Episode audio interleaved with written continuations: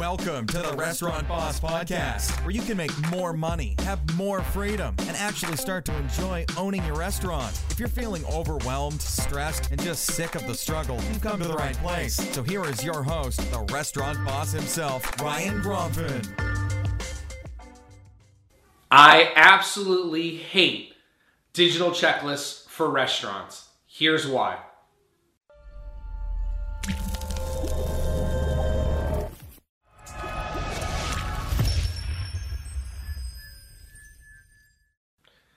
Hey everybody, Ryan Gromfin here, author, speaker, chef, restaurateur, founder of therestaurantboss.com, scalemyrestaurant.com, and clickbacon.com.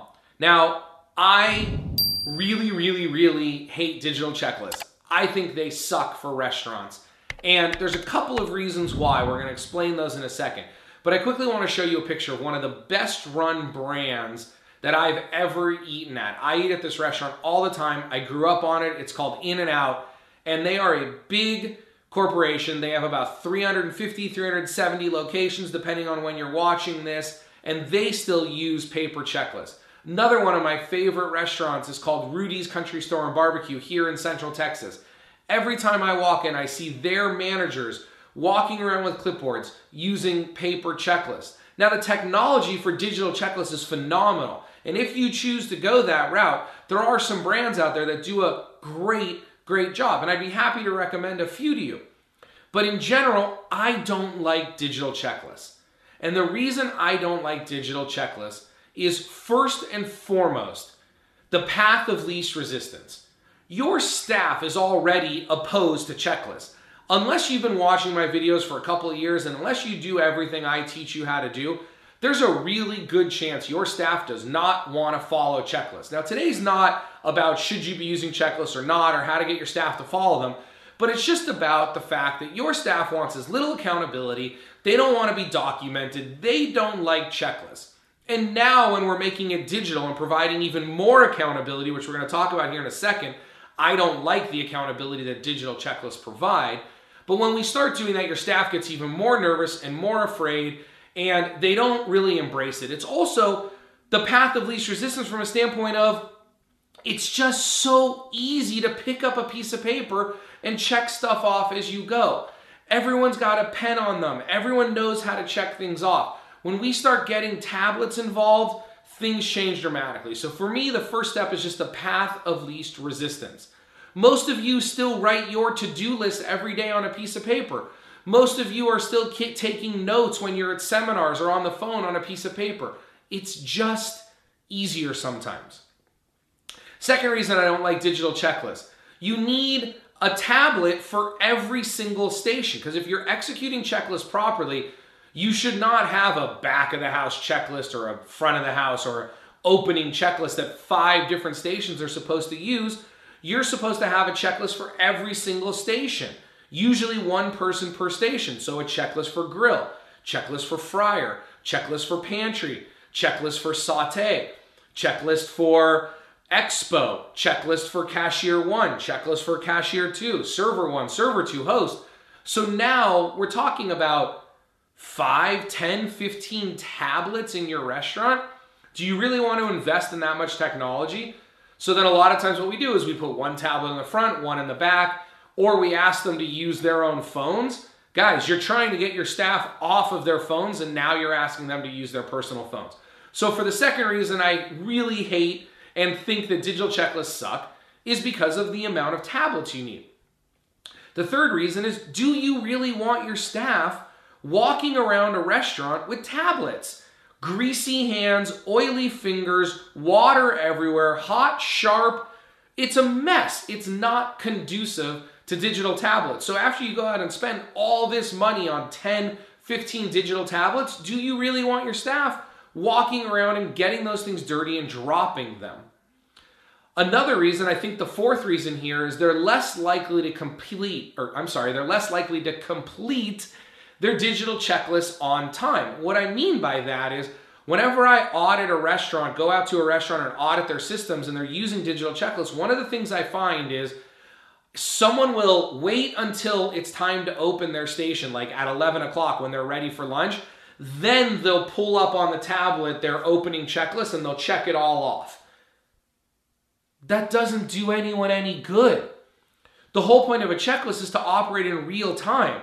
When I used to come in as the chef in the restaurants, if I got there at 9 o'clock or 9.15 in the morning, first thing I did is walk to each station and pick up their, their clipboard with their checklist on it, and I could see in real time where are they at? Are they on pace? Are they behind? Are they moving quick enough? Are they moving too slow? Are they not going to get all their work done? Are they ahead and can help someone else?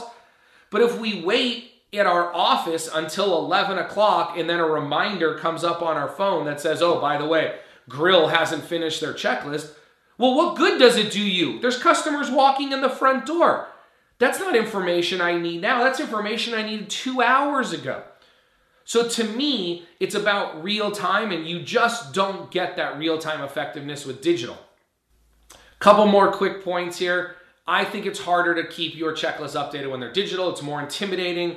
There's more work to do. Some people will argue that. That's just my personal opinion. And then I think we're on number six here. I'm not even sure, but I think the last reason is accountability, like I talked about before. I don't like the type of accountability that digital checklists provide. I don't like the type of accountability where it's about getting someone in trouble, where it's about you didn't do this by a certain time and now I'm being notified and now I'm going to call your manager or call you and have them make sure you do it. What I would prefer is having checklists be issued as a tool to help you get your job done. Here's a list I put together of some of the things that you need to make sure that your fryer station is always set up and always perfect for service. This is really going to help you get set up. This is going to make sure you don't forget anything. This is going to make sure that we have a successful shift. Isn't that what you want? Your staff wants to have a smooth shift. They want to be prepared. They want to have a successful shift. You may think they don't, but trust me, they do. And when we start making it about a time and accountability and all this other stuff, they freak out. I don't blame them.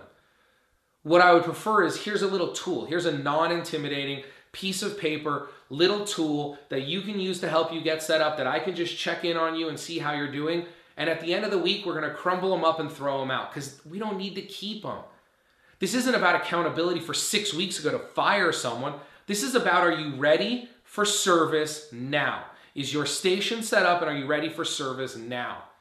Which brings up two reasons why I do like digital checklists. This isn't just going to be harping on digital checklists and calling them terrible. I joked earlier, I said they suck. They actually don't suck. They're great. I just don't like to use them, except for two cases. The first is legal compliance, temperature logs. For me, I used to use paper checklists for temperature logs and I would keep them on record for six months in case anything ever happened. But that's a little harder for some people to do. So maybe for you, now that they have Bluetooth thermometers and they incorporate into certain softwares, maybe your temperature logs, your twice a day, your three times a day temperature logs, should be done digitally by a manager. Records are kept, etc. Another thing is for maintenance purposes. There's a lot of great maintenance programs out there. Not necessarily checklist programs, but maintenance programs where you can put barcodes on equipment. Every time someone services it, you can scan it, you can fill in service records. If certain pieces of equipment need to be serviced at certain intervals, once every three months or once every six months, reminders can pop up. You can either service them themselves and then scan that barcode, or you can bring someone out to service them. But those are the two major exceptions to the rule. Whenever, again, when I audit restaurants, I just did this about a month ago with a local restaurant here in town. We beat them up. We got rid of their digital checklist. They started using paper. They're so much happier. They fought me and fought me and fought me. But now that they're using paper, they're happier. But they're still using digital for temperature logs and for maintenance records. I hope today was helpful for you. Today was a little longer video than I normally do, but I felt this is a really important topic. I get asked this question all the time, and I hope today was really helpful for you. I hope you found it valuable, and I hope that you can join us again. We do a video like this every single week. Come on over to therestaurantboss.com and register on our email list, and we'll send you out a notification every time we send out the email uh, about these new blogs. Also, we're starting something new. Now, depending on when you're watching this, you'll see below this video, either on our website or in YouTube, a link to a Facebook Live.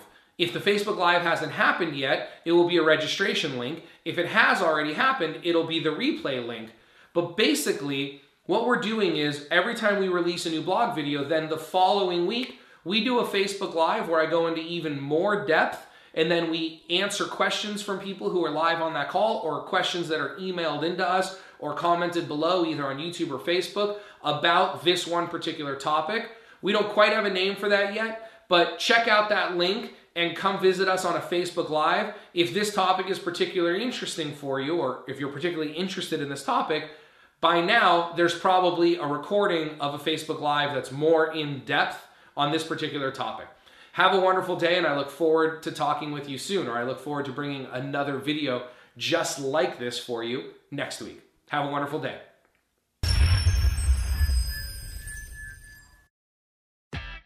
Are you struggling to grow your restaurant business? Are you failing to find the time to do all the things you need to do because you're stuck doing everybody else's jobs? This sucks. I know. I've been there. You're not alone. The difference between where you are now and where you want to be is a plan and some new tools. And that is why I created Scale. It's my newest course for restaurant owners who want to grow their businesses and build an extraordinary brand. Learn more at scalemyrestaurant.com. Hey, did you notice something in today's episode? Yep. No ads, no sponsors, just great training to help you make more money, have more freedom, and avoid the stress, struggle, and overwhelm many restaurant owners feel every day. How do I do it?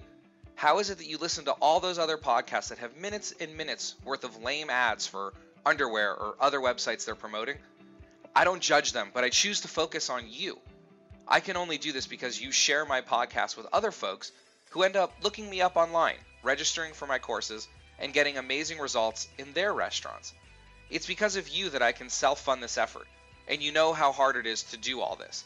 That's why I appreciate you so much. So if you like this podcast, ad free and sponsor free, do me a favor. Tell a friend in the restaurant business about this podcast and my website, therestaurantboss.com. It would sure help and I would appreciate it. I'm sure our community would too. Plus, if you could leave me a review on iTunes or post a comment about this episode on my website, that would be huge as well. Until next time, remember your success in the restaurant business is about your ability to create, manage, and master systems while developing your employees. Have a wonderful day. Thanks a lot for listening to the Restaurant Boss Podcast with your host, the restaurant boss himself, Ryan Gromfin. For more great content, free stuff to help you make more money and enjoy more freedom, visit therestaurantboss.com and click on podcast. Be sure to register on our email list so you never miss an episode. We'll see you next time.